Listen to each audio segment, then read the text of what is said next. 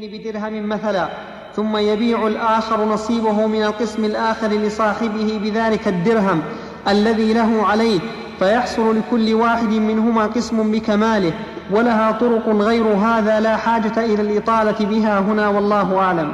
رحمه الله. هذه حيلة غير صحيحة.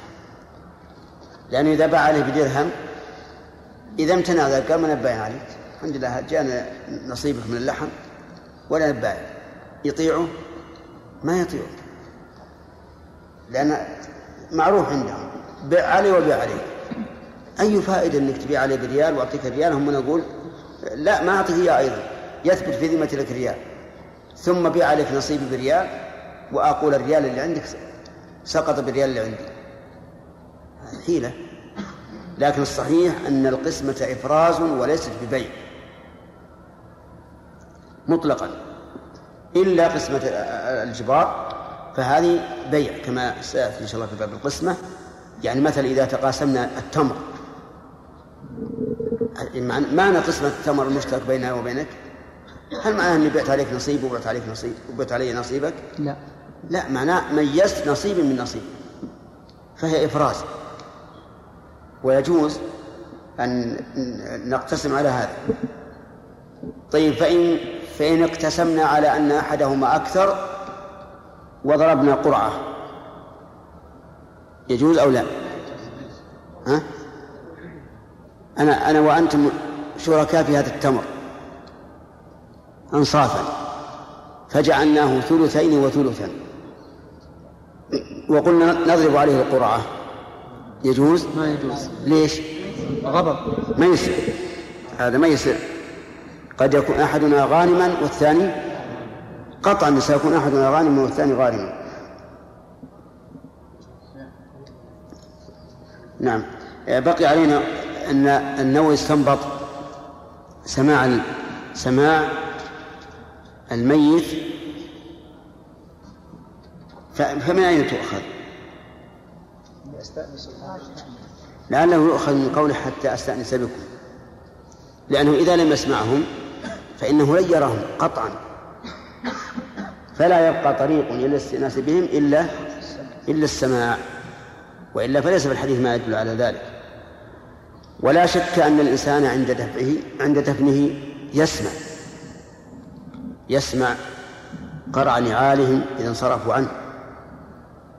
وهل يسمع تلقينهم لو لقنوه؟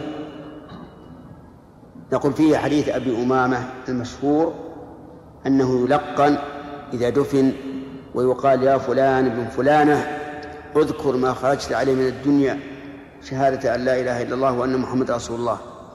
ولكن الصحيح أن هذا بدعة لعدم ثبوت الحديث.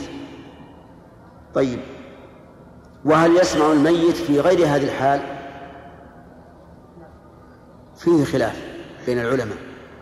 منهم من قال يسمع ومنهم من قال لا يسمع واشتد نكير بعض العلماء في إنكار آه نعم نكير بعض العلماء السماع. قال لا يمكن.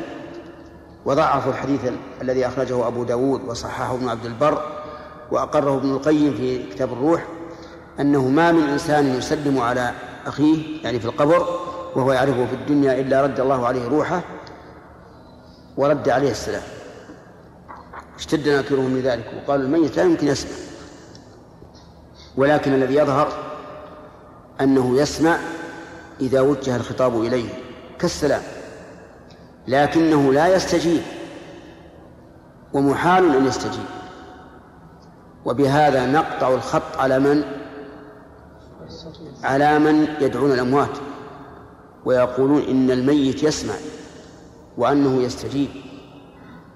ومن دعا ميتا وزعم أنه يستجيب فإنه مشرك شركا أكبر مخرج عن الملة لأن الميت لا يمكن أن يستجيب أبدا. طيب. وقوله رسل ربي الجمع هنا للجنس وليس المراد أنهم جماعة لأن الأحاديث الواردة في ذلك أنه يأتيه ملكان. فإن قلنا بأن أقل الجمع اثنان فلا إشكال.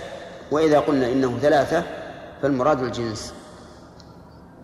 شيخ حسن الله إليك. قول الله عز وجل إنما يستجيب الذين يسمعون والموتى يبعثهم الله. ألا يدل هذا على أن الموتى لا يسمعون فلا يستجيبون؟ نعم. اعرف الموتى. الواو من الاستئنافية. اي طيب. أي. ما هي معطوفة على يسمعون. اي يعني جعل الموتى قسيم لأولئك الذين يستجيبون يسمعون فيستجيبون. لا إنما يستجيب للرسالة الذين يسمعون. وأما الذين لا يسمعون فلا يستجيبون. لكن يستدلون بقوله إنك لا تسمع الموتى. وبقوله وما أنت بمسمع من في القبور. استمع إلى قراءة الأخ خالد. زين. سمع. بسم الله الرحمن الرحيم. الحمد لله رب العالمين وصلى الله وسلم على نبينا محمد وعلى آله وأصحابه أجمعين. قال الإمام مسلم رحمه الله تعالى في كتاب الإيمان من صحيحه في باب كون الإسلام يهدم ما قبله وكذا الهجرة والحج.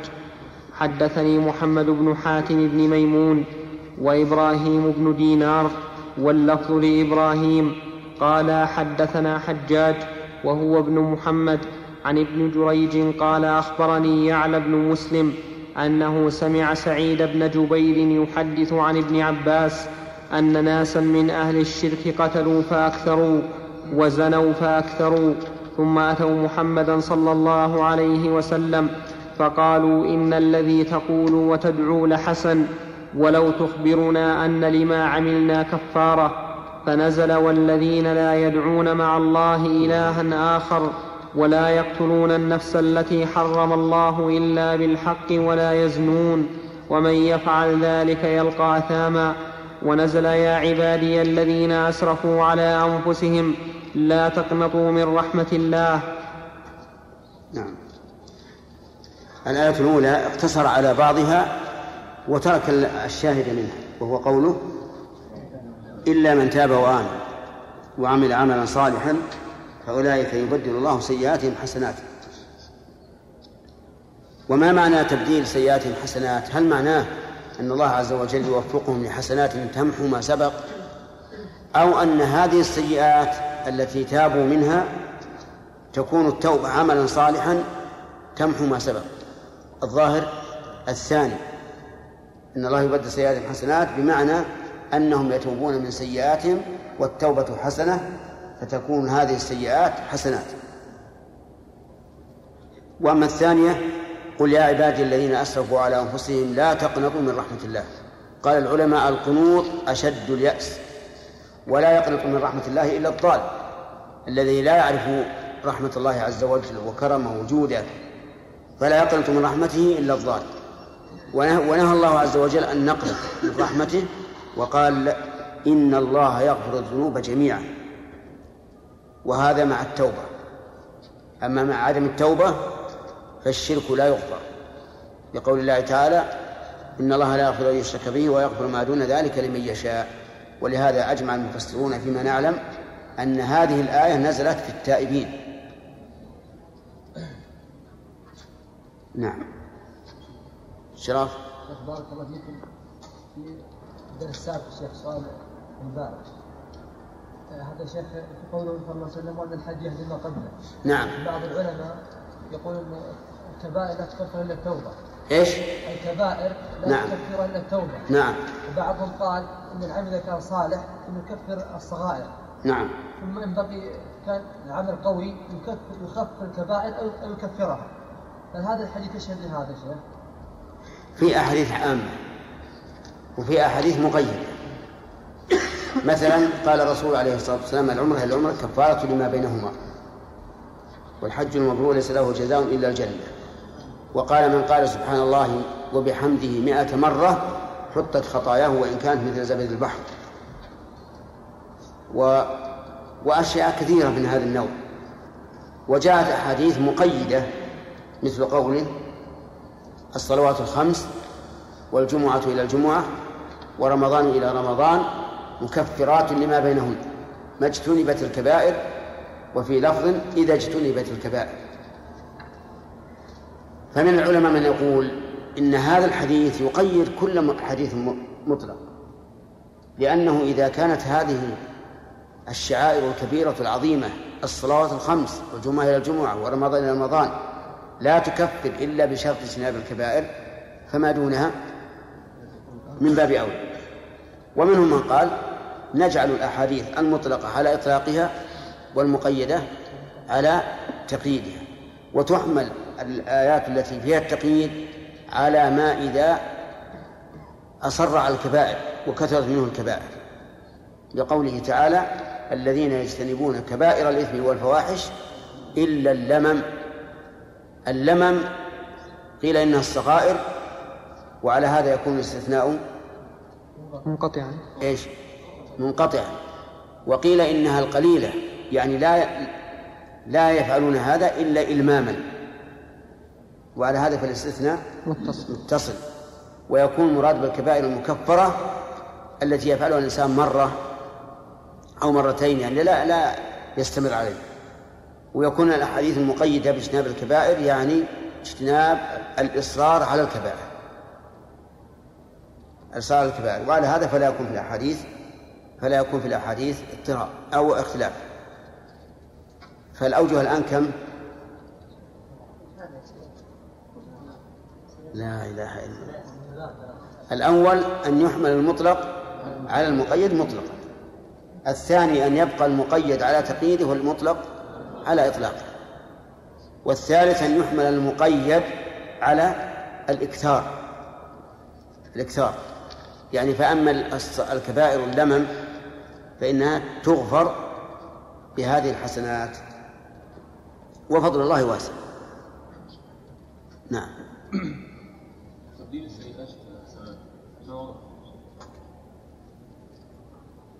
معناه يبدل الله سيئاتهم حسنات هل معناه الشرك الذي حصل يخلفه توحيد الزنا يخلفه عفة السرقة يخلفه كف عنها وما أشبه ذلك. بمعنى أنه لما تاب ييسر الله له العمل الصالح المقابل لما سبق. اصبر. القول الثاني أن كل سيئات تاب منها فالتوبة حسنة فهذا هو معنى تبديل السيئات بالحسنات هذه الآيات التي التي معنا هل نستفيد منها أن التوبة آه، تجب كل ما قبلها بما فيها المظالم والدين وحقوق النفس إن الله يغفر الذنوب جميعا. لا هذا حقه أما حق العباد فلا بد من أن يوصل إليه. لأن الرسول أخبر عليه الصلاة والسلام حين قال من تعدون المفلس؟ قالوا من أي من لا درهم عنده ولا متاع؟ قال المفلس من يأتي يوم القيامة بحسنات أمثال الجبال فيأتي وقد ظلم هذا وشتم هذا وأخذ مال هذا فيأخذ هذا من حسناته وهذا من حسناته إلى آخره. فحقوق العباد لا بد منها. لكن إذا تاب توبة نصوحا إذا تاب توبة نصوحا فلعل الله عز وجل أن يتحمل عنه حق العبد الذي ظلمه لا سيما إذا كان لا يمكنه استحلاله. وإلا فإن الواجب إيصال الحقوق إلى أهلها في الدنيا. نعم. باب بيان حكم عمل الكافر إذا أسلم بعده. حدثني حرملة بن يحيى قال أخبرنا ابن وهب قال أخبرني يونس عن ابن شهاب قال أخبرني عروة بن الزبير أن حكيم بن حزام أخبره أنه قال لرسول الله صلى الله عليه وسلم أرأيت أمورا أرأيت أمورا كنت أتحنث بها في الجاهلية؟ هل لي, هل لي فيها من شيء؟ فقال له رسول الله صلى الله عليه وسلم أسلمت على ما أسلفت من خير والتحنث التعبد. وحدثنا حسن وحدثنا حسن الحلواني وعبد بن حميد. قال الحلواني حدثنا وقال عبد حدثني يعقوب وهو ابن إبراهيم بن سعد. قال حدثنا أبي عن صالح عن ابن شهاب. ما الفرق بين حدثنا وحدثني؟ أن حدثني للواحد حدثنا للجمع. هنا قال حدثنا أبي عن صالح عن ابن شهاب قال أخبرني عروة بن الزبير أن حكيم بن حزام أخبره أنه قال لرسول الله صلى الله عليه وسلم أي رسول الله أرأيت أمورا كنت أتحنث بها في الجاهلية من صدقة أو عتاقة أو صلة رحم أفيها أجر؟ فقال رسول الله صلى الله عليه وسلم أسلمت على ما أسلفت من خير. حدثنا إسحاق بن إبراهيم وعبد بن حميد قال أخبرنا عبد الرزاق قال أخبرنا معمر عن الزهري عن الزهري بهذا الإسناد حاء وحدثنا إسحاق بن إبراهيم قال أخبرنا أبو معاوية قال حدثنا هشام بن عروة عن أبيه عن حكيم بن حزام قال قلت يا رسول الله أشياء كنت أفعلها في الجاهلية؟ قال هشام يعني أتبرر بها فقال رسول الله صلى الله عليه وسلم أسلمت على ما أسلفت لك من الخير. قلت فوالله لا أدع شيئا صنعته في الجاهلية إلا فعلت في الإسلام مثله. حدثنا أبو بكر بن أبي شيبة قال حدثنا عبد الله بن نمير عن هشام بن عروة عن أبيه أن حكيم بن حزام أعتق في الجاهلية مئة رقبة وحمل على مئة بعير ثم أعتق في الإسلام مئة رقبة وحمل على مئة بعير ثم أتى النبي صلى الله عليه وسلم فذكر نحو حديثهم. نعم. هذا الحديث حديث حكيم الحزام بجميع سياقاته على العكس مما سبق. ما سبق الكلام في الذنوب التي تفعل في الجاهلية هل إذا تاب الإنسان منها تمحى أو لا؟ وتبين أنها تمحى. الثانية عكس. الأعمال الصالحة التي فعلها الإنسان في الجاهلية هل تمحى أو تبقى؟ الجواب تبقى لأن رحمة الله سبقت غضبه. فالسيئات تمحى بالإسلام والحسنات تبقى وتكتب للإنسان. وأما قوله تعالى وقدمنا إلى ما عملوا من عمل فجعلناه هباء منثورا فهذا فيما إذا ماتوا على الكفر. لقوله تعالى ومن يرتد منكم عن دينه فيمت وهو كافر فأولئك حبطت أعمالهم. أما إذا أسلموا فإن ما عملوه من الخير يكتب لهم. وهذا في الحقيقة من آثار كون رحمة الله سبقت غضبه.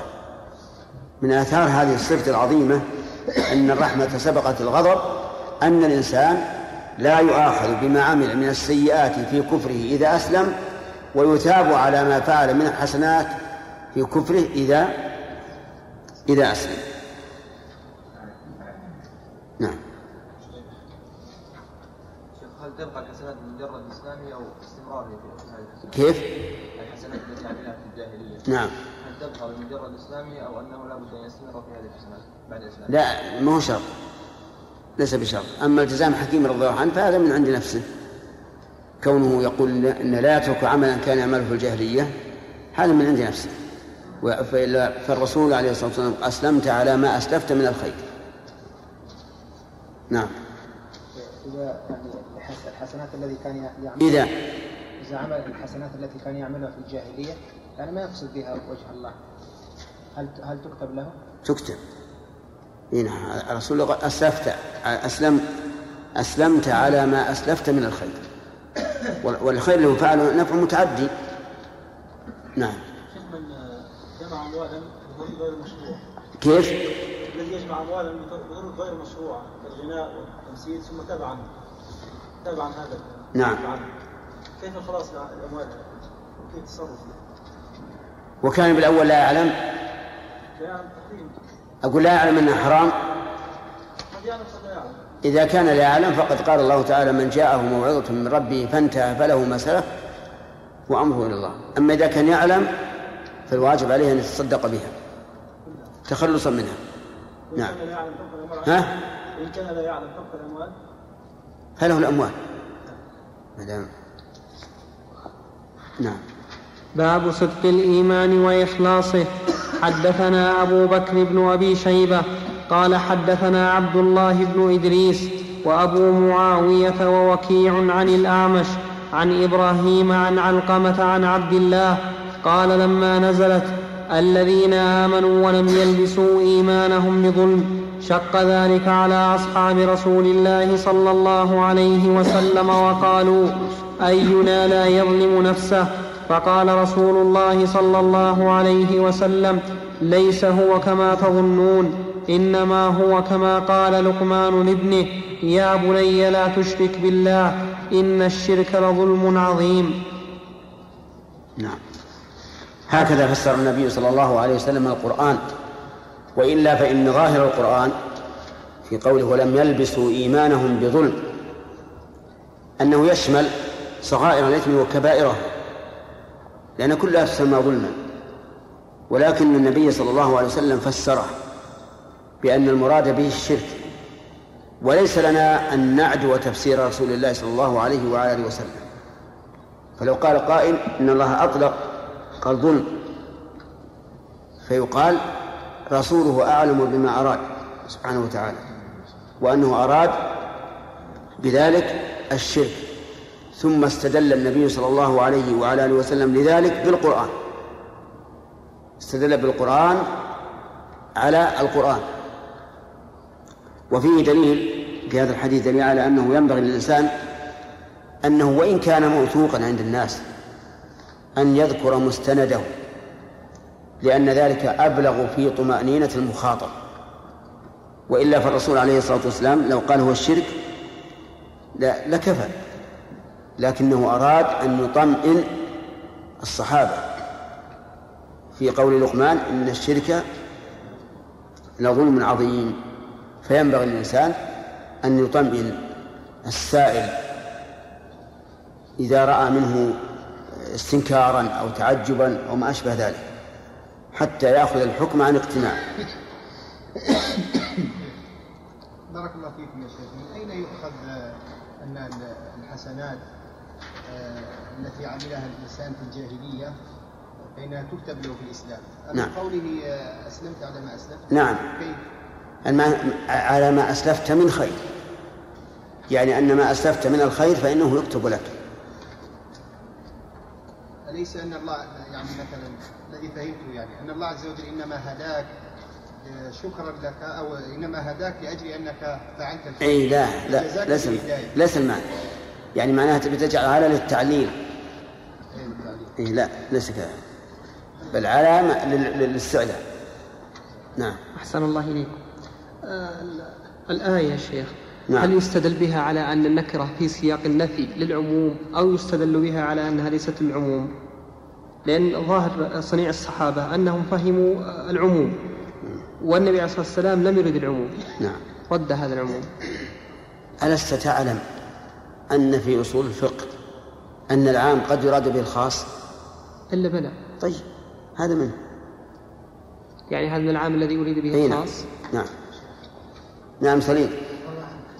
النية شرط والعمل من الأعمال في الإسلام. كيف تخرج من النية والكافر قبل أن تسلم إنا لله وإنا قال دوك خير قال ما تاخذ مخباتي الحين الله يمن علينا سبحانه وتعالى ويعطي الإنسان إذا أسلم يعطيه الثواب على ما فعل من الخير في حال الكفر ونقول ما نبيه. لا إذا جاء النص لا لا تعارض. هذه من نعمة الله عز وجل. ولا مق... يعني مقتضى فهمنا وهو قاصر أن الرجل كافر وأنه وأن عمل الكافر حاضر. ومن شرط الأعمال الصالحة أن تكون من مسلم كما هو معروف. كل العبادات شرطها أن تكون الإسلام. نعم لكن إذا من الله على على على عباده بهذا وشكر لهم وأثابهم على ما عملوا من عم من خير لأن قول يتحنث بها في الجاهلية يتعبد بها ويتعبد بالله ويريد القرب إلى الله بذلك. لكن لو بقي على كفر ما نفعته فلما أسلم أثابه الله عز وجل. أحمد الله على هذا. أحمد الله. نعم. أنت هل يؤخذ الحديث أن من عمل عمل الأعمال الصالحة في الإسلام بدون نية يؤجر عليها؟ كيف ذلك؟ لا أقول كيف كيف يؤخذ من الحديث؟ لا يقول أتحنث بها والتحنث التعبد أي هو يتعبد يتعبد لله فهمت ولا لا؟ وأنا أحببت أني أقول لك من أين أخذت لأجل أن تعتمد قول الرسول صلى الله عليه وسلم إنما الأعمال بالنيات وإنما لكل امرئ ما نوى. لكن العبادة المتعدية يؤجر الإنسان عليها وإن لم ينوي.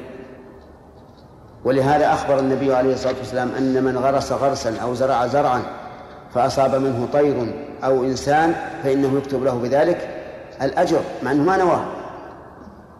لكن لما كان النفع متعديا حصل له الأجر. كذلك من سن في الإسلام سنة حسنة. قد لا قد لا يخطر على بال الإنسان حينما يسن هذه السنة الحسنة قد لا يخطر بباله أنه يريد أن الناس يتبعونه. ومع ذلك إذا اتبعوه فيها صار له أجر من اتبعه فيها إلى يوم القيامة. فالنفع المتعدي يؤجر الإنسان عليه وإن لم ينوه وإن لم يخطر بباله نعم حدثنا إسحاق بن إبراهيم وعلي بن وعلي بن خشرم قال أخبرنا عيسى وهو ابن يونس حاء وحدثنا من, من جاب بن الحارث التميمي قال أخبرنا ابن مسهر حاء وحدثنا أبو كريب قال أخبرنا ابن إدريس كلهم عن الأعمش بهذا الإسناد قال أبو كريب قال ابن إدريس حدثنيه من أولا رواه عن الأعمش؟ كلهم. كم؟ إسحاق بن إبراهيم وع- وعلي بن خشرم.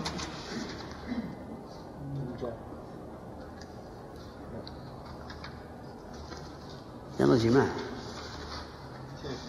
ها.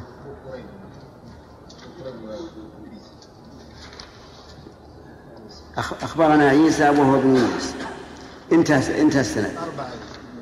ثم قال حدثنا من جابر بن الحارث التميمي. قال أخبرنا المسهر انتهى. وحدثنا أبو كريب. قال أخبرنا أبو إدريس هذه ثلاثة. كلهم عن عن الأعمش بهذا الإسناد. ثلاثة. نعم. من جاب من جاب يا شيخ؟ كيف؟ من جاب وبن مسهر؟ لا ابن مسلم نعم هو هو الأخير. الأول عيسى وابن يونس والثاني ابن مسلم والثالث ابن إدريس. نعم. قال أبو كريب قال ابن إدريس حدثنيه أولا أبي عن أبان بن ثغلب عن الأعمش ثم سمعته منه. الاحتراز. لماذا قال هكذا؟ لأن يأتي إنسان رواه عنه بالإسناد الأول فيظن أحد أمرين. إما أن يكون من باب المزيد في متصل الأسانيد وإما أن يكون منقطعا.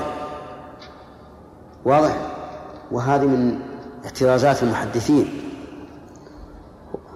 والآن رواه عن الأعمش مباشرة وكان بالأول بينه وبين الأعمش أبوه فخاف أن أحدا يسوق سمعه منه بال- بال- بالإسناد الأول ثم يسوق بالإسناد الأول ثم يأتي هذا الإسناد فيقال إن كان إسناد الثاني الناقص ثقة فالأول زائد ويسمونه المزيد في متصل الأسانيد. وإن كان الأول الذي زاد هو الثقة صار الثاني إيش؟ منقطعا. فيكون على هذا الإسناد يكون يكون معيبا. نعم. شيخ ولا يكون لو لم يذكر هذه يذكر أنه سمعه أيضا عن عن الأعمش لا يكون مضطرب شيخ؟ يعني آه، لا، لا. مرة رواه عن هو هو ما يكون مضطرب لأن الآن أث- الآن أثبت أنه رواه على وجهين. لو لم يثبت رؤيا الآن أثبته على وجهين. هكذا وهكذا. فعلى كل حال لولا لولا أنه ذكر ذلك لكان الإسناد ضعيفا نعم. بارك الله فيكم. ظاهر الآية في قوله تعالى فأولئك يبدل ما سيئة حسنات المتبادر يا شيخ الفهم الأول أن كل سيئة بعينها تبدل حسنة نعم. هل هذا مراد يا شيخ؟ لو كان عمل مثلا عمل اقرأ يا خالد إحنا ذكرنا قولين بارك الله فيك وتعدينا.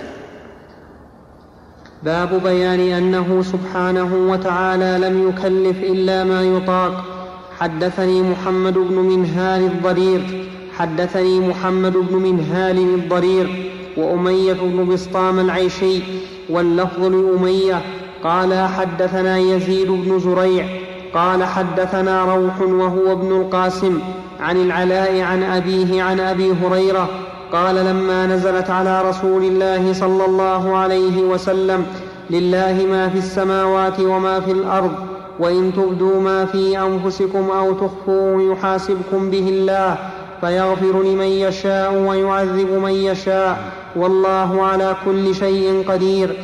قال فاشتد ذلك على أصحاب رسول الله صلى الله عليه وسلم فأتوا رسول الله صلى الله عليه وسلم ثم بركوا على الركب فقالوا أي رسول الله كلفنا من الأعمال ما نطيق الصلاة والصيام والجهاد والصدقة وقد أنزلت عليك هذه الآية ولا نطيقها. قال رسول الله صلى الله عليه وسلم أتريدون أن تقولوا كما قال أهل الكتابين من قبلكم سمعنا وعصينا بل قولوا سمعنا وأطعنا غفرانك ربنا وإليك المصير. قالوا سمعنا وأطعنا غفرانك ربنا وإليك المصير. فلما اقتراها القوم ذلت بها ألسنتهم فأنزل الله في إثرها. آمن الرسول بما أنزل إليه من ربه والمؤمنون كل آمن بالله وملائكته وكتبه ورسله. لا نفرق بين أحد من رسله. وقالوا سمعنا وأطعنا غفرانك ربنا وإليك المصير. فلما فعلوا ذلك نسخها الله تعالى فأنزل الله عز وجل لا يكلف الله نفسا إلا وسعها. لها ما كسبت وعليها ما اكتسبت. ربنا لا تؤاخذنا إن نسينا أو أخطأنا. قال نعم. ربنا ولا تحمل علينا إصرا كما حملته على الذين من قبلنا. قال نعم. ربنا ولا تحملنا ما لا طاقة لنا به. قال نعم. واعف عنا واغفر لنا وارحمنا. أنت مولانا فانصرنا على القوم الكافرين. قال نعم. حدثنا أبو بكر بن أبي شيبة وأبو كريب وإسحاق بن إبراهيم واللفظ لأبي بكر. قال إسحاق قال إسحاق أخبرنا وقال الآخران حدثنا وكيع عن سفيان عن آدم عن آدم بن سليمان مولى خالد. قال سمعت سعيد بن جبير يحدث عن ابن عباس قال لما نزلت هذه الآية وإن تبدوا ما في أنفسكم أو تخفوه يحاسبكم. ما فيها واو. عندكم واو؟ نعم. وإن تبدوا ما في أنفسكم أو تخفوه يحاسبكم به الله. قال دخل قلوبهم منها شيء لم يدخل قلوبهم من شيء. فقال النبي صلى الله عليه وسلم قولوا سمعنا وأطعنا وأسلمنا. قال فألقى الله الإيمان في قلوبهم فأنزل الله تعالى لا يكلف الله نفسا إلا وسعها لها ما كسبت وعليها ما اكتسبت ربنا لا تؤاخذنا إن نسينا أو أخطأنا. قال قد فعلت ربنا ولا تحمل علينا اصرا كما حملته على الذين من قبلنا. قال قد فعلت واغفر لنا وارحمنا واغفر لنا وارحمنا. أنت مولانا. قال قد فعلت. الحمد لله. نعم. في اللفظ الآخر. نعم. أقول في اللفظ الثاني ولا الأول؟ قولوا سمعنا وأطعنا وسلمنا. ما عندك؟ وسلمنا عندي. ها؟ وسلمنا. ها؟ قال وأسلمنا إن لم تكن أنت واهما ها؟ قال صحيح أسلم. طيب. استغفر الله. فهم الصحابة رضي الله عنهم وخوفهم لما أنزل الله تعالى وإن تبدوا ما في أنفسكم أو تخفوه يحاسبكم به الله. ما في النفس يكون أحاديث ويكون إرادات يكون أحاديث أحاديث تحدث النفس به ولكن الإنسان لا يطمئن به. ولا يركن إليه. وإرادات يريدها الإنسان كقوله تعالى ومن يرد فيه بإلحاد بظلم نذقه من عذاب أليم. فالصحابة رضي الله عنهم فهموا أن الآية تدل على النوعين وأن الإنسان يحاسب على حديث النفس وعلى الإرادة التي تكون في النفس. فجاءوا إلى النبي عليه الصلاة والسلام يشكون ولكن الرسول عليه الصلاة والسلام علمهم ما فيه الأدب وهو أن يقولوا سمعنا وأطعنا وسيجعل الله لهم الفرج ورفع الحرج. فقالوا سمعنا وأطعنا. فلما استقرت بها نفوسهم وقبلوها نسخها الله. والنسخ هنا ليس النسخ المشهور عند المتأخرين بل المراد به التخصيص. أي أنه خصص هذا الحكم فيما يمكن أن يطيقه الإنسان. وأما ما لا يطيقه فلا حرج عليه فيه. فلا, فلا تظنوا أن المراد بالنسخ هنا رفع الحكم بل هو تخصيص الحكم تخصيص العموم. والسلف يسمون التخصيص نسخا. ووجه تسميتهم من وجهين. الوجه الأول أنه نسخ العموم. والوجه الثاني أنه أخرج أفراد بعض العام من الحكم فصار ذلك نسخا باعتبار هذا المخرج. أما عند المتأخرين الأصوليين فإنهم يرون أن النسخ رفع الحكم أصلا يرفع نهائيا. مثل قوله تعالى الآن خفف الله عنكم وعلم أن فيكم ضعفا فإن يكن منكم مئة صابرة يغلب مئتين وإن يكن منكم ألف يغلب ألفين. وفي هذا دليل على أن الله تعالى لا يؤاخذ بالنسيان والخطأ. لأن الله تعالى قال قد فعلت فلا يؤاخذنا بالنسيان والخطأ. فإن قال قائل ما الجواب عن قول الرسول عليه الصلاة والسلام في الرجل الذي صلى ولم يطمئن في صلاته وقال لا أحسن غير هذا فأمره أن يعيد الصلاة وعلمه إياها. قلنا الجواب أن ما حصل منه هو إخلال بواجب إخلال بواجب يمكن تداركه بفعله على الوجه المرضي. ولهذا أمره النبي عليه الصلاة والسلام أن يصلي الصلاة الحاضرة ولم يأمره بإعادة الصلوات الماضية لأنه جاهل. أما إذا إذا كان الجهل في شيء محرم فالشواهد والأدلة على تطبيق هذه الآية الكريمة كثيرة جدا. منها هاتوا ها؟ ها؟ لا الذي أساء في صلاته أمره الرسول أن يعيدها على وجه السليم. نعم. نعم.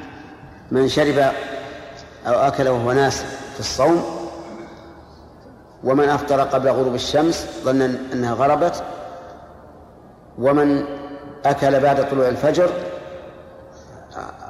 خطأ منه في معنى الآية ومن تكلم في الصلاة جاهلا كمعاوية بن حكم.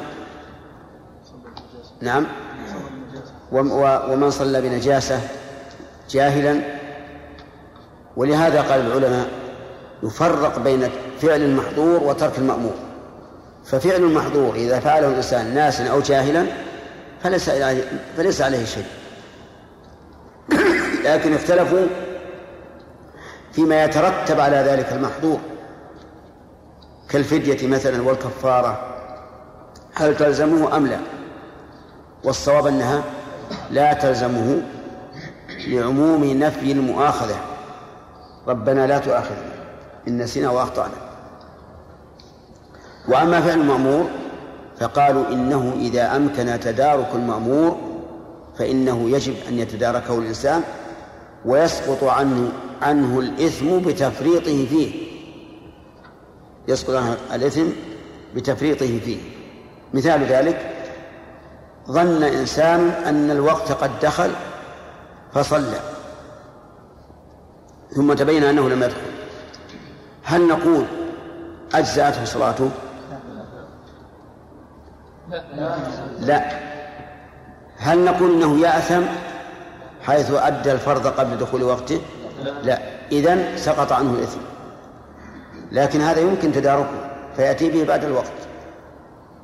كذلك رجل مضى عليه سنوات لا يزكي. في أمر أجمع العلماء على على وجوب الزكاة فيه لكنه لم يعلم هل يقضي الزكاة أو لا. يقضيها لأنه يمكن تداركها. الزكاة ليس لها وقت معين يمكن تداركها فيقضيها لكن لا يأثم بالتأخير. لا يأثم بالتأخير. أما ما اختلف العلماء فيه وكان ولا سيما إذا كان هو في بلد لا يرون الوجوب في هذا في هذا فهذا لا شيء عليه. كزكاة الحلي مثلا. امرأة لم تزك حليها عدة سنوات ماضية بناء على ما كان معروفا عندهم من المشهور من المذهب أنه لا زكاة في الحلي المعد للاستعمال والعارية ثم تبين لها أنه واجب. هل تعيد زكاة ما مضى؟ لا. لا تعيد لأنها بانية على الأصل.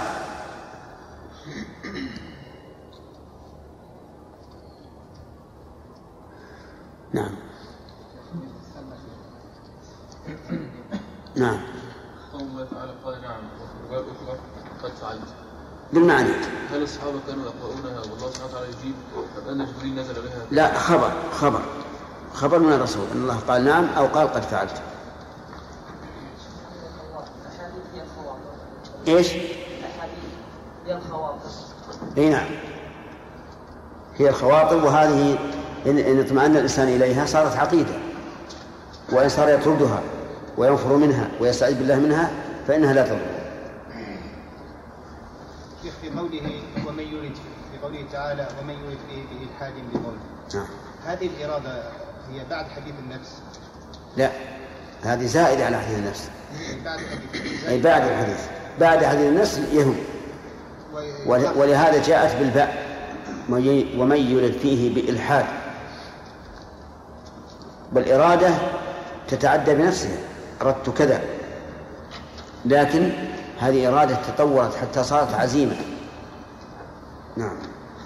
باب تجاوز باب تجاوز الله عن حديث النفس والخط سم. باب باب اقرأ. الإضافة. إي نعم. باب تجاوز الله عن حديث باب. باب تجاوز الله. تجاوز الله. أي. باب تجاوز الله باب تجاوز الله عن حديث النفس والخواطر بالقلب إذا لم تستقر. حدثنا سعيد بن منصور وقتيبة بن سعيد ومحمد بن عبيد الغبري واللفظ لسعيد. قالوا حدثنا أبو عوانة عن قتادة عن زرارة بن أوفى عن أبي هريرة قال قال رسول الله صلى الله عليه وسلم إن الله تجاوز لأمتي ما حدثت به أنفسها ما لم يتكلموا أو يعملوا به. حدثنا عمرو عمرو الناقد وزهير بن حرب قال حدثنا إسماعيل بن إبراهيم حاء وحدثنا أبو بكر بن أبي شيبة قال حدثنا علي بن مسهر وعبدة بن سليمان حاء وحدثنا ابن المثنى وابن بشار قال حدثنا ابن أبي عدي كلهم عن سعيد بن أبي عروبة عن قتادة عن زرارة عن أبي هريرة قال قال رسول الله صلى الله عليه وسلم إن الله عز وجل تجاوز لأمتي عما حدثت به عما حدثت به أنف أنفسها ما لم تعمل؟ عندك بالضم إي نعم إيه. يجوز بها وجهها ما حدث بها أنفسها. عما حدثت به أنفسها ما لم تعمل أو تكلم به. وحدثني زهير بن حرب قال حدثنا وكيع قال حدثنا مسعر وهشام. حاء وحدثني إسحاق بن منصور قال أخبرنا الحسين بن علي عن زائدة عن شيبان جميعا عن قتادة بهذا الإسناد مثله. آه، لو قال قائل لماذا لم يجمع هؤلاء مع مع السابقين؟ حتى السابقون المحدثون المتعددون. قلنا هذه من باب المتابعات التي تحدث للمصنف من باب أن يخرج الحديث على الوجه الأول. فيأتي بالمتابعات. هذا الحديث فيه أن أن الله تعالى بفضله تجاوز عن هذه الأمة ما حدثت به أنفسها. ما لم تعمل إن حدثته نفسه بفعل أو تتكلم إن حدثته نفسه إيش؟ بقول. ولكن إذا حدثتك النفس بأشياء تخل بالعقيدة فماذا تصنع؟ لأن الشيطان يتسلط على المؤمن الصريح الإيمان. لأجل أن يفسد عليه إيمانه ويشككه. فالجواب عن هذا أن الدواء في كلمتين. بينه بينهما النبي صلى الله عليه وعلى آله وسلم. أولهما الاستعاذة بالله من الشيطان الرجيم. استعذ. وتصور نفسك كأنك فار من عدو. لاجئ إلى ولي. ما هو مجرد أن تقول أعوذ بالله باللسان لا. تصور نفسك أنك فار من عدو إلى إلى من؟ إلى ولي. يتولاك ويحميك من هذا العدو. هذه واحدة الثاني انتهي. فالأول دواء إيجابي والثاني دواء سلبي. انتهي. اعرض عن هذا. لا يطرأ على بالك. اشتغل بغيره. حتى لو تأخذ المسحات وتحدث الأرض افعل. لأنك إذا اشتغلت بعمل أوجب لك أن تلهو عن عما في قلبك من هذه الوساوس. ولا شك أن الإنسان حارث وهمام. إذا هم بشيء نس الآخر. فأنت اعرض. ولهذا قال ولينتهي. بأي شيء يوجب أن تنتهي عن هذا وتعرض عنه فاعمل. ومر علي أن ابن عباس أو ابن مسعود قيل له إن اليهود يقولون نحن لا نوسوس في صلاتنا. يعني إذا قلنا على الصلاة خلاص القلب حاضر. ونحن مسلمين؟ إيش؟ نوسوس. أكثر ما تدعو الوساوس في الصلاة. فقال كلمة عجيبة. قال وما يصنع الشيطان بقلب خراب. سبحان الله. ليش؟ الخراب ما هو بالشيطان يجي يخربه لأنه خربان. يخرب إيش؟ يخرب العامر السليم حتى يدمره. فنسأل الله أن يعيننا وإياكم من الشيطان الرجيم. نعم.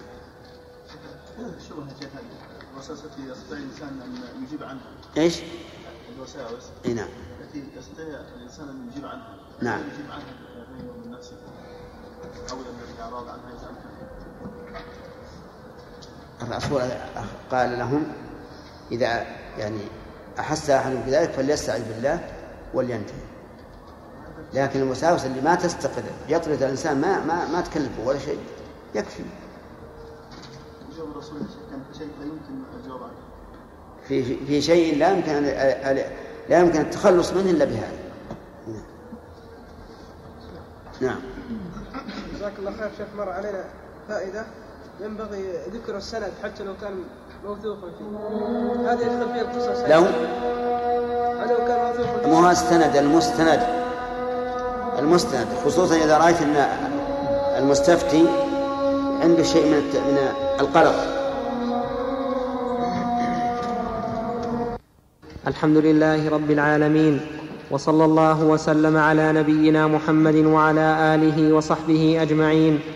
قال الإمام مسلم رحمه الله تعالى في كتاب الإيمان من صحيحه باب إذا هم العبد بحسنة كتبت وإذا هم بسيئة لم تكتب. حدثنا أبو بكر بن أبي شيبة وزهير بن بسم الله الرحمن الرحيم. ترتيب المؤلف جيد. ذكر بالأول آه، كلام على قوله تعالى وإن تبدوا ما في أنفسكم وتخفوه يحسبكم به الله وأن الصحابة شق عليهم ذلك. آه، ثم ذكر أن الله عفى عن هذه الأمة ما حدثت به أنفسها ما لم تعمل أو تتكلم. ثم ذكر الهم بالحسنة والهم بالسيئة. وهذا ترتيب طيب رحمه الله. ولهذا قال الشاعر والناظم تشاجر قوم في البخاري ومسلم لدي فقالوا أي أي ذين تقدم؟ فقلت لقد فاق البخاري صحة كما فاق في حسن الصناعة مسلم. نعم. ومسلم كما رأيتم في حسن صناعة الإس- الإسناد لا شك أن بينه وبين البخاري فرق فرقا عظيما في جمع الأسانيد كما كما رأيتم.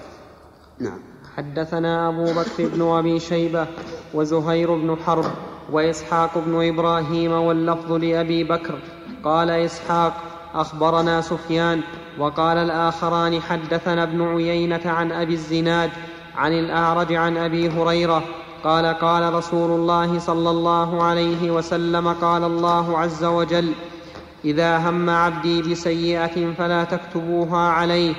فإن عملها فاكتبوها سيئة وإذا هم بحسنة فلم يعملها فاكتبوها حسنة فإن عملها فاكتبوها عشرا. حدثنا يحيى بن أيوب وقتيبة وابن حجر قالوا حدثنا إسماعيل وهو ابن جعفر عن العلاء عن أبيه عن أبي هريرة عن رسول الله صلى الله عليه وسلم قال قال الله عز وجل إذا هم عبدي بحسنة ولم يعملها كتبتها له حسنة فإن عملها كتبتها عشر حسنات إلى سبعمائة ضعف وإذا هم بسيئة ولم يعملها لم أكتبها عليه فإن عملها كتبتها سيئة واحدة. وحدثنا محمد بن رافع قال حدثنا عبد الرزاق قال أخبرنا معمر عن همام بن منبه قال ما قال هذا ما حدثنا أبو هريرة عن محمد رسول الله صلى الله عليه وسلم فذكر أحاديث منها قال قال رسول الله صلى الله ما عليه عندنا هذا ذكر أحاديث عندكم؟ ها؟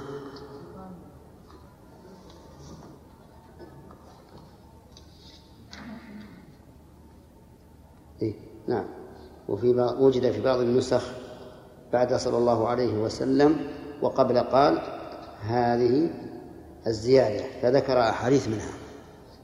كان نسخة.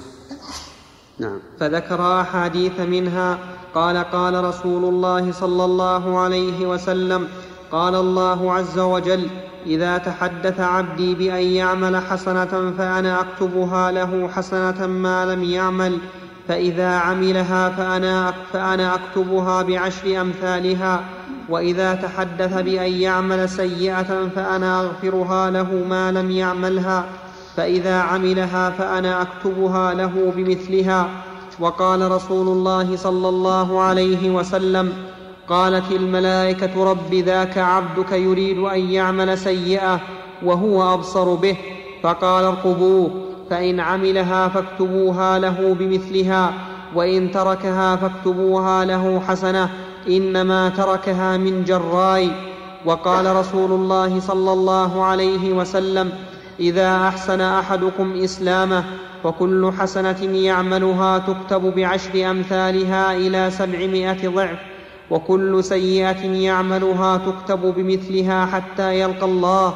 وحدثنا أبو كريب قال حدثنا أبو خالد الأحمر عن هشام عن ابن سيرين عن أبي هريرة قال قال رسول الله صلى الله عليه وسلم من هم بحسنة فلم يعملها كتبت له حسنة ومن هم بحسنة فعملها كتبت له عشرا إلى سبعمائة ضعف ومن هم بسيئة فلم يعملها لم تكتب وإن عملها كتبت.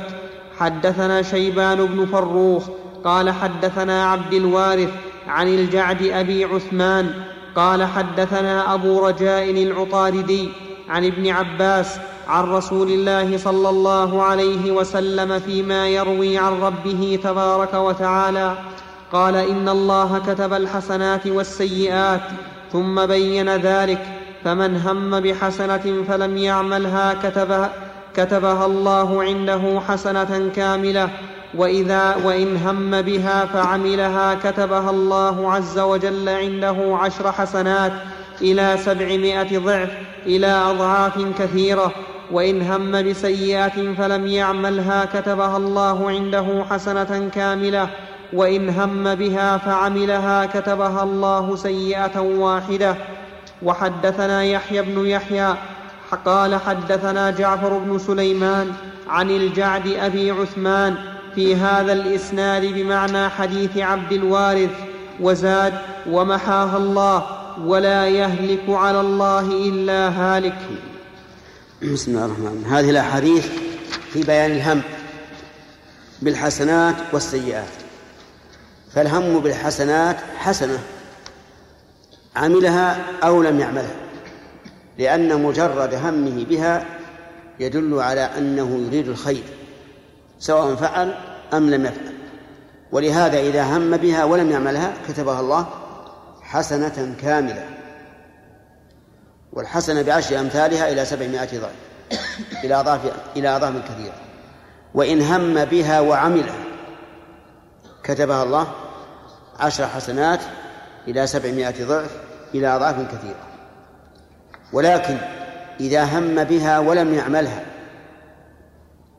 ينظر إذا كان من عادته أن يعملها ولكن تركها عجزا فإنه يكتب له أجرها كاملا. لقول النبي صلى الله عليه وعلى آله وسلم من مرض أو سافر كتب له ما كان يعمل صحيحا مقيما. وهذه من نعمة الله عز وجل أن الله يجري للإنسان عمله الذي كان يعمله في حال السعة إذا عجز عنه في حال الضيق. أما السيئة فإن هم بها وعملها. كتبها الله سيئة واحدة. وتأمل الحسنة قال كاملة والسيئة قال واحدة. سيئة واحدة. سواء في الحرمين أو في الحل. وعلى هذا فلا تضاعف السيئة في مكة مضاعفة كمية لكنها تضاعف مضاعفة كيفية. ودليل ذلك قول الله تبارك وتعالى من جاء بالحسنة فله عشر أمثالها ومن جاء بالسيئة فلا يجزى إلا مثلها وهم لا يظلمون. وهذه الآية نزلت في مكة لأن سورة الآن كلها مكية. ولقوله تعالى ومن يرد فيه بإلحاد بظلم نذقه من عذاب أليم. أي مؤلم. فهي مضاعفة في كيفيتها لا في كميتها.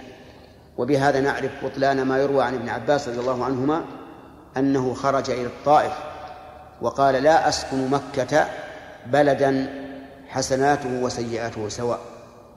فإن هذا لا يصح عن عبد الله بن عباس. وهو أفقه رضي الله عنه من أن يقول مثل هذا الكلام. فإن هم بالسيئة ولم يعملها. فالأدلة تدل على أن ذلك أقسام. القسم الأول أن يدعها عجزا عنها مع فعل ما قدر عليه منها. فهذا يكتب كفاعلها تماما. إيش؟ أن يعملها أن يتركها. مع فعل ما قدر عليه منها فهذا يكتب له إثمها كاملا ودليله قول النبي صلى الله عليه وعلى آله وسلم إذا التقى المسلمان بسيفيهما فالقاتل والمقتول في النار. قالوا هذا القاتل فما بال المقتول؟ قال لأنه كان حريصا على قتل صاحبه. طيب الحالة الثانية أن يتركها عجزا دون أن يفعل الأسباب أو دون أن يفعل ما قدر عليه منها. كرجل هم بسرقة ولكنه رأى الناس حوله فتركها فهذا عليه الوزر عليه وزرها لكنه ليس كالذي فعل ما قدر عليه منها لأن هذا لم يفعل شيء لكن عليه الوزر وزر النية بلا شك. الثالث أن يهم بالسيئة ثم يتركها ثم يتركها. أن يهم يهم بالسيئة ثم يتركها لله. فهذا تكتب له حسنة كاملة. لقوله لقوله تبارك وتعالى في الحديث القدسي فإنما تركها من جراء أي من أجله فتكتب له حسنة كاملة الرابع أن لا يطرأ على باله تلك السيئة. من الأصل كرجل لم كرجل لم يطرأ عليه السرقة ولم يطرأ عليه الزنا ولا شرب الخمر. فهذا ليس له أجر وليس عليه وزر. لأنه ليس عن له نية لا لفعل السيئة ولا ولا لتركها. فهذه أقسام أربعة. آه، دلت عليها النصوص. وفي هذه الأحاديث بجميع سياقاتها واختلاف ألفاظها دليل على سعة كرم الله سبحانه وتعالى وأن الرحمة سبقت غضب غضبه وأن رحمته سبقت غضبه. وأن العطاء أحب إليه من العقوبة. انتبه. العطاء أحب إليه من العقوبة. وفيها أيضا دليل على أن الملائكة يكتبون ما يكتبون بأمر الله. ولهذا يأمرهم الله ينهاهم. اكتبوها لا تكتبوها. وهو كذلك. والله سبحانه وتعالى قد وكل قد وكل بكل إنسان. ملكين يكتبان الحسنات ويكتبان السيئات. ما يلفظ من قول إلا لديه رقيب عتيد إذ يتلقى المتلقيان عن اليمين وعن الشمال قعيد. فاحفظ نفسك. إذا كنت تخشى من سطوة سلطان لو سجلت كلاما يعاقبك به هذا السلطان. شريط كاسيت فاعلم أن أعمالك تكتب مثل ما ينطبع قولك بالشريط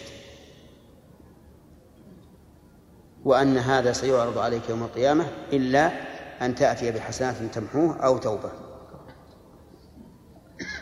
وفي الأحاديث في الحديث الأخير في بعض الألفاظ الحديث قال إذا حسن إذا أحسن أحدكم إسلامه فكل حسنة إلى آخره. هل المراد إذا أحسن إسلامه في الحسنة التي يفعلها أو على سبيل الإطلاق؟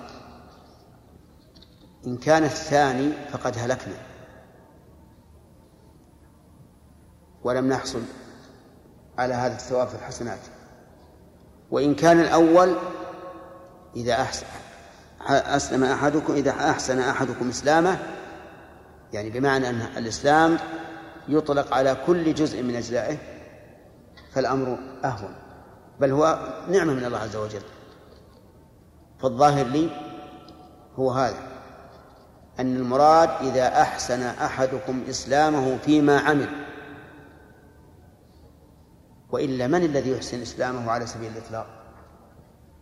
ولو قلنا لا تكتب الحسنة بعشر أمثالها إلا إذا أحسن إسلامه على سبيل الإطلاق لاختل هذا الثواب في كثير من الناس.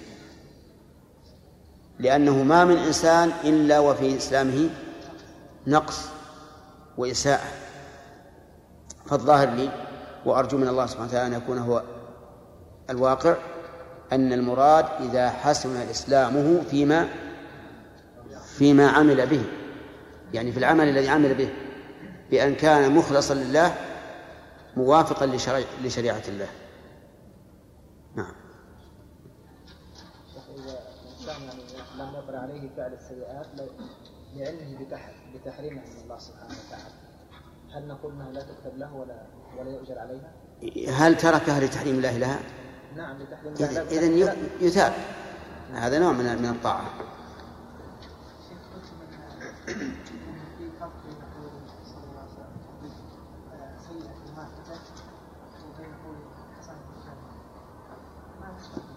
أي نعم.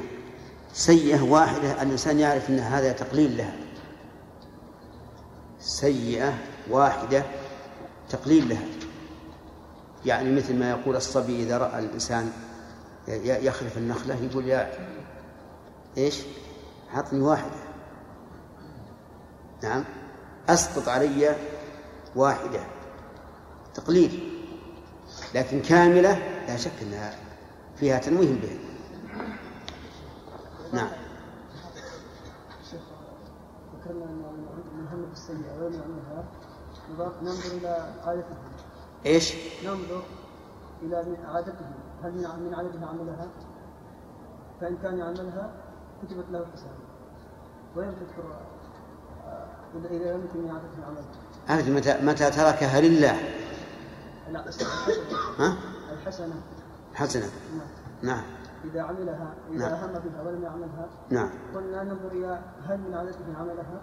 لا لا هذا هل من عادته يعملها أو لا؟ إذا. إذا تركها لعذر. ذكرنا الحديث ها؟ ذكرنا الحديث اي نعم. إذا تركها لعذر لأن المرض والسفر عذران يقتضيان يقتضيان أن لا يفعل. وإذا لم يكن من عادته عملها نعم. لا إذا لم يكن من عادته أن يعملها فلا يكتب له أجره ولو هم نعم يكتب له أجر الهم. لكن ذاك يكتب له أجره كامل كاملا يعني مثلا صلى منفردا في السفر. ومن عادته أن يصلي جماعة في الحضر كم تكون صلاته؟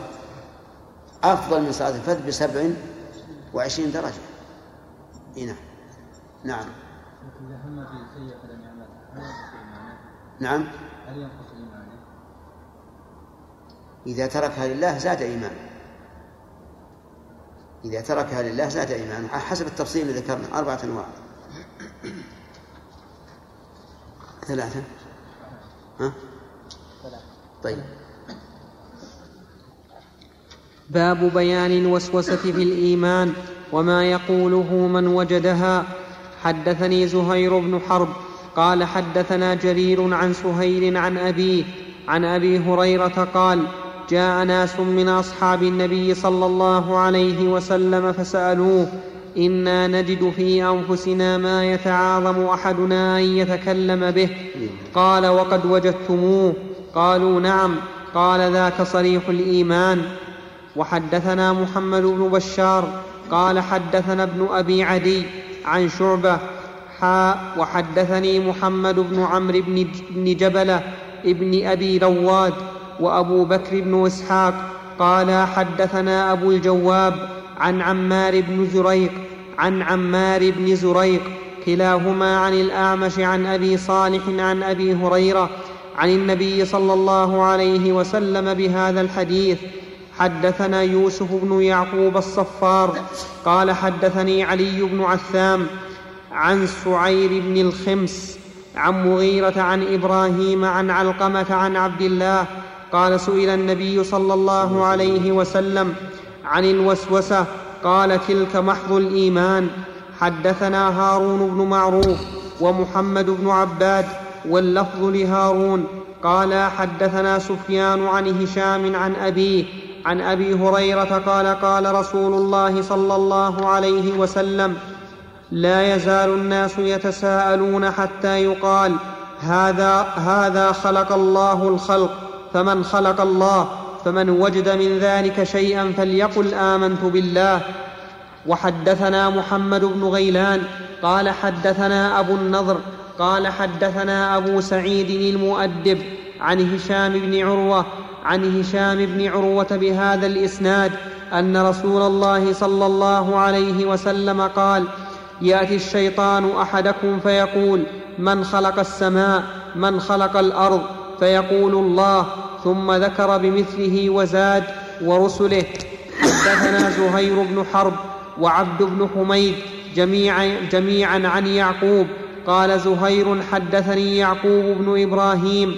قال حدثنا ابن أخي بن شهاب عن عمه. قال أخبرني عروة بن الزبير أن أبا هريرة قال قال رسول الله صلى الله عليه وسلم يأتي الشيطان أحدكم فيقول من خلق كذا وكذا حتى يقول له من خلق ربك فإذا بلغ ذلك فليستعذ بالله ولينتهي.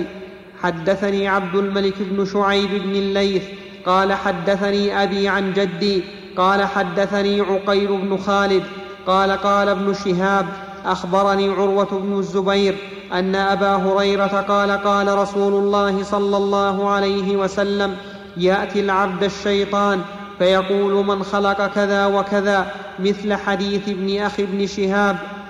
حدثني عبد الوارث بن عبد الصمد قال حدثني أبي عن جدي عن, أب عن أيوب عن محمد بن سيرين عن أبي هريرة عن النبي صلى الله عليه وسلم قال لا يزال الناس يسألونكم عن العلم حتى يقولوا هذا الله خلقنا فمن خلق الله قال وهو آخذ بيد رجل فقال صدق الله ورسوله قد سألني اثنان وهذا الثالث أو قال أو قال سألني واحد وهذا الثاني وحدثنيه زهير بن حرب ويعقوب الدورقي قال حدثنا إسماعيل وهو ابن علية عن أيوب عن محمد قال قال أبو هريرة أبو هريرة لا يزال الناس بمثل حديث عبد الوارث غير أنه لم يذكر النبي صلى الله عليه وسلم في الإسناد ولكن قد قال في آخر الحديث صدق الله ورسوله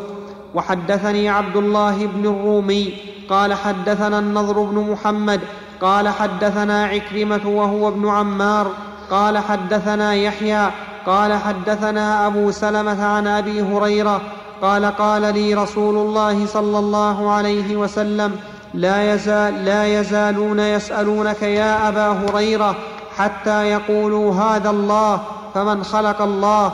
قال فبينا أنا في المسجد إذ جاءني ناس من الأعراب فقالوا يا أبا هريرة هذا الله فمن خلق الله. قال فأخذ, فأخذ حصا بكفه فرماهم ثم قال قوموا قوموا صدق خليلي. حدثني محمد بن حاتم قال حدثنا كثير بن هشام قال حدثنا جعفر بن برقان قال حدثنا يزيد بن الأصم قال سمعت أبا هريرة يقول قال الله قال الله قال سمعت أبا هريرة يقول قال رسول الله صلى الله عليه وسلم ليسألنكم الناس عن كل شيء حتى يقولوا الله خلق كل شيء فمن خلقه حدثنا عبد الله بن عامر بن زرارة الحضرمي قال حدثنا محمد بن فضيل عن مختار بن فلفل عن أنس بن مالك عن رسول الله صلى الله عليه وسلم قال قال الله عز وجل إن أمتك لا يزالون يقولون ما كذا ما كذا حتى يقولوا هذا الله خلق الخلق فمن خلق الله.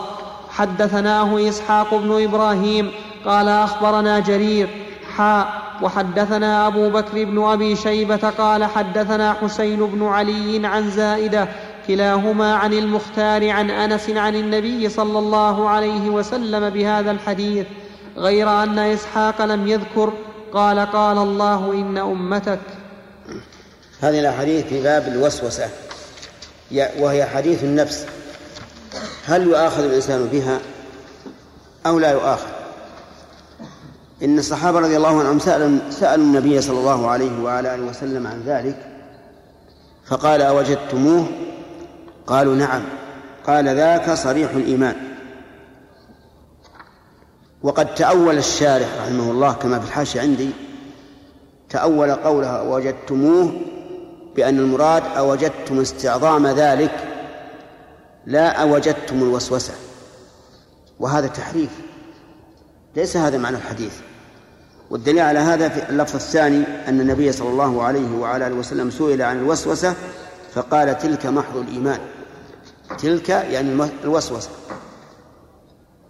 ولكن لما لم يتبين لبعض العلماء معنى قوله ذاك صريح الإيمان جعلوا صريح الإيمان هو استعظام هذه المسألة أو هذه هذه الوسوسة. ولكن هذا تحريف. والصواب أن المعنى أوجدتموه أي وجدتم ذلك في نفوسكم. أي هذه الوسوسة التي يستعظم أحدكم أن يتكلم بها ولا يستطيع أن يتكلم بها.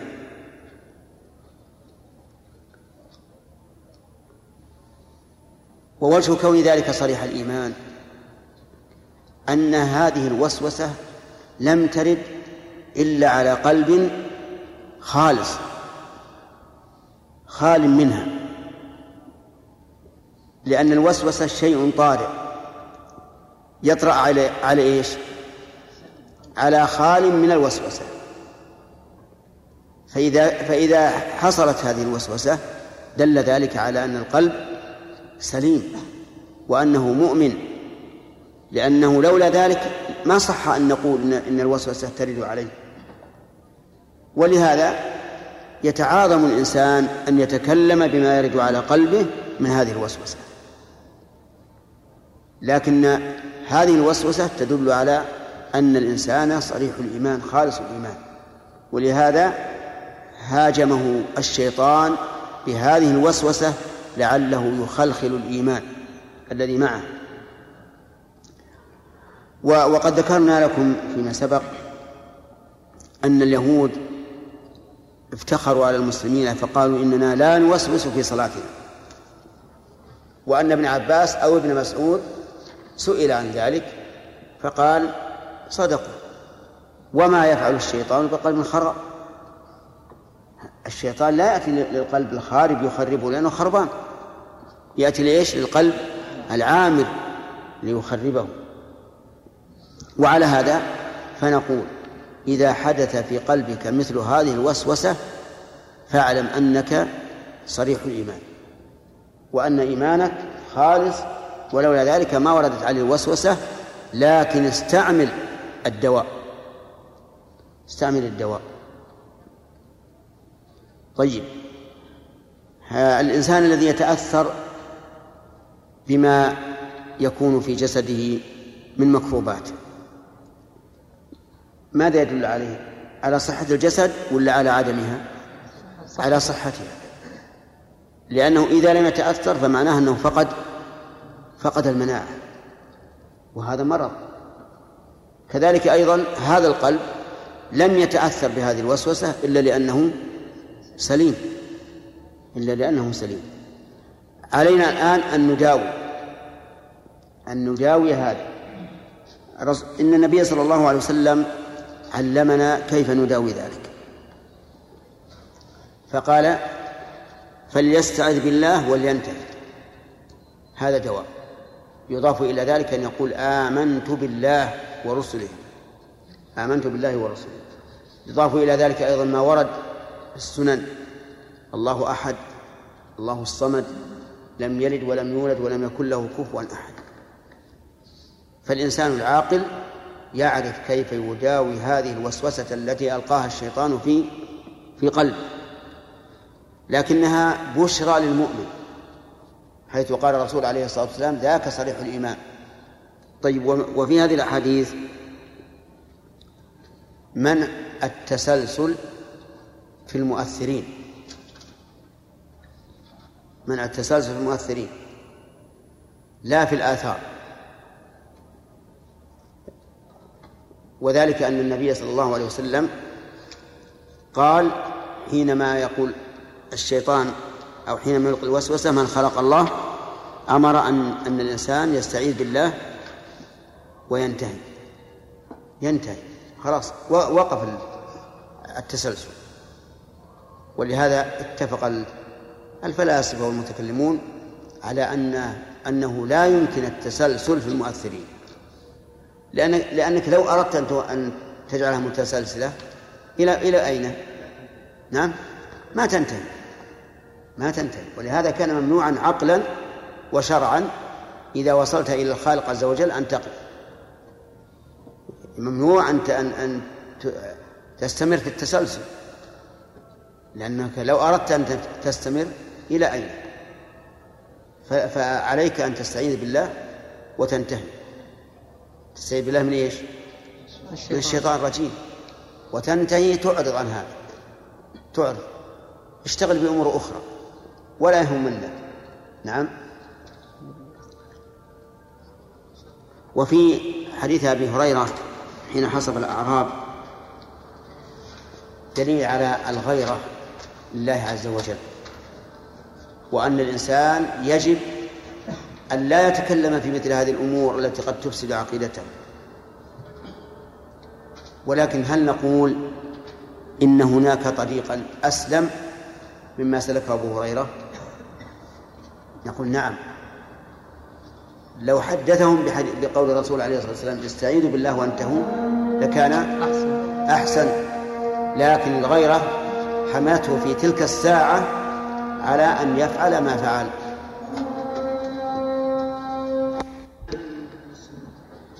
في حديث لكنه ضعيف. سم بالله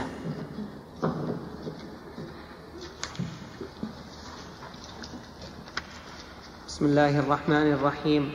الحمد لله رب العالمين. وصلى الله عليه وسلم على وصلى الله وسلم على نبينا محمد وعلى آله وصحبه أجمعين. قال الإمام مسلم رحمه الله تعالى في كتاب الإيمان من صحيحه باب وعيد من اقتطع, من اقتطع حق مسلم بيمين فاجرة بالنار. حدثنا يحيى بن أيوب وقتيبة بن سعيد وعلي بن حجر جميعا عن إسماعيل بن جعفر. قال ابن أيوب حدثنا إسماعيل بن جعفر. قال أخبرنا العلاء وهو ابن عبد الرحمن مولى الفرقة عن معبد بن كعب السلم السلمي. عن أخيه عبد الله بن كعب عن أبي أمامة أن رسول الله صلى الله عليه وسلم قال من اقتطع, من اقتطع حق امرئ مسلم بيمينه فقد أوجب الله له النار وحرم عليه الجنة. فقال له رجل وإن كان شيئا يسيرا يا رسول الله. قال وإن قضيبا من أراك.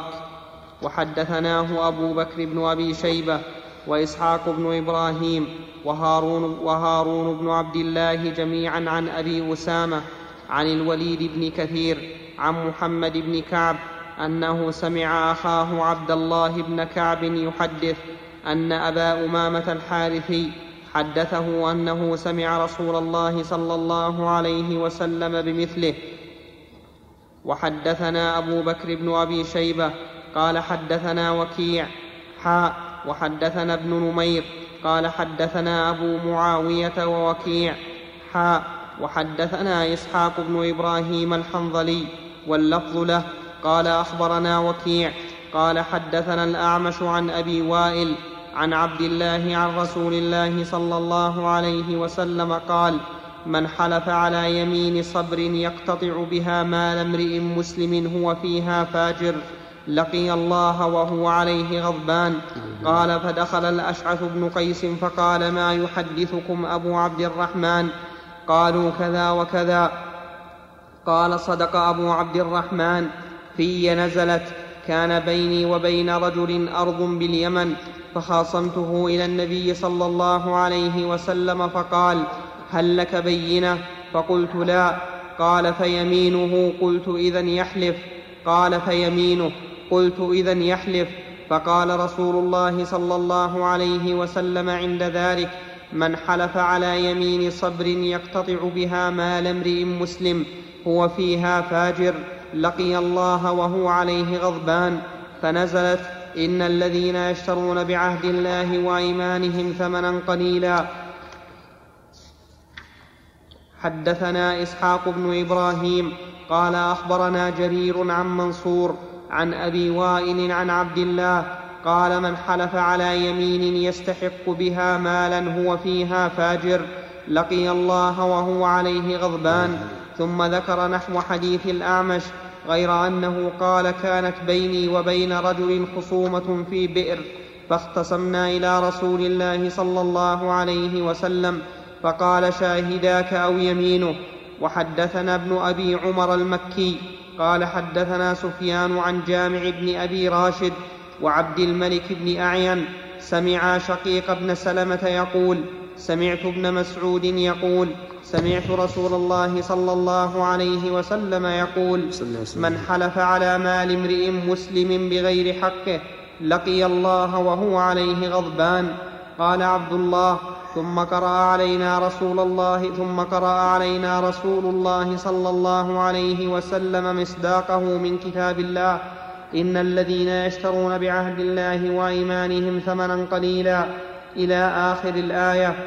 حدثنا قتيبة بن سعيد وأبو بكر بن أبي شيبة وهناد بن السر وهناد بن السري وأبو عاصم الحنفي واللفظ لقتيبة قالوا حدثنا أبو الأحوص عن سماك عن علقمة, عن علقمة بن وائل عن أبيه قال جاء رجل من حضرموت ورجل من كندة إلى النبي صلى الله عليه وسلم فقال الحضرمي يا رسول الله إن هذا قد غلبني على أرض لي كانت لأبي. فقال الكندي هي أرضي في يدي أزرعها ليس له فيها حق. فقال رسول الله صلى الله عليه وسلم للحضرمي ألك بينة؟ قال لا. قال فلك يمينه. قال يا رسول الله إن الرجل فاجر لا يبالي على ما حلف عليه وليس يتورع من شيء فقال ليس لك منه إلا ذلك. فانطلق ليحلف فقال رسول الله صلى الله عليه وسلم لما أدبر أما لئن حلف على ماله ليأكله ظلما ليلقين الله وهو عنه معرض. وحدثني زهير بن حرب وإسحاق بن إبراهيم جميعا عن أبي الوليد. قال زهير حدثنا هشام بن عبد الملك. قال حدثنا أبو عوانة عن عبد الملك بن عمير عن علقمة بن وائل عن وائل بن حجر قال كنت عند رسول الله صلى الله عليه عن وائل؟ عن وائل بن حجر. عندي عن أبيه. نعم.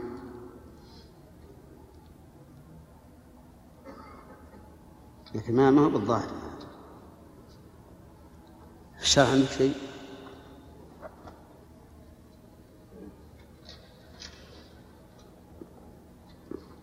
لأن الحديث من من حديث وائل بن حجر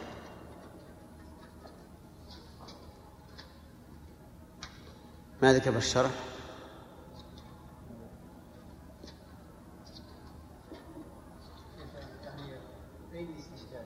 ها؟ كيف؟ ما هو؟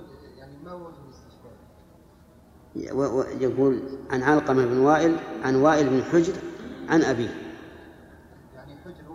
أي نعم والسياق اللي قبله وائل نعم. ها؟ أي عن أبيه. لا اللي قبله؟ لا عن علقمة بن وائل عن أبيه. عن علقمة بن وائل عن أبيه.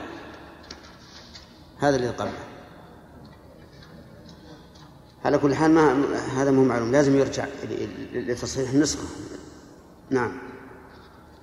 عن علقمة بن وائل عن وائل بن حجر قال كنت عند رسول الله صلى الله عليه وسلم فأتاه رجلان يختصمان في أرض فقال أحدهما إن هذا انتزى على أرضي يا رسول الله في الجاهلية.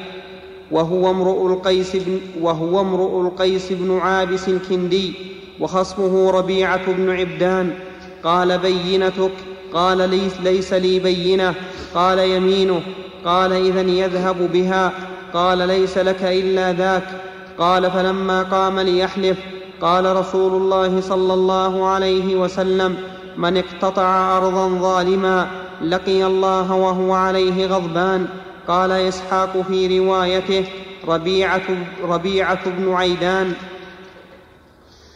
بسم الله الرحمن هذه الأحاديث كما رأيتم في الوعيد على من حلف ليقتطع بيمينه مال امرئ مسلم.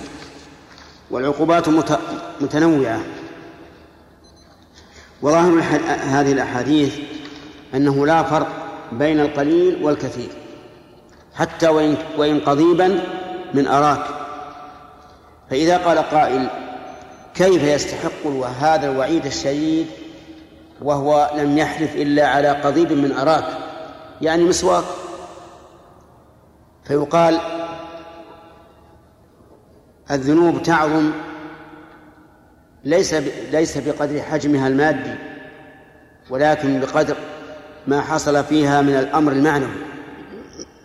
وذلك أن هذا الرجل حلف بالله عز وجل فانتهك عظمة الله سبحانه وتعالى واقتطع بها مال أخيه.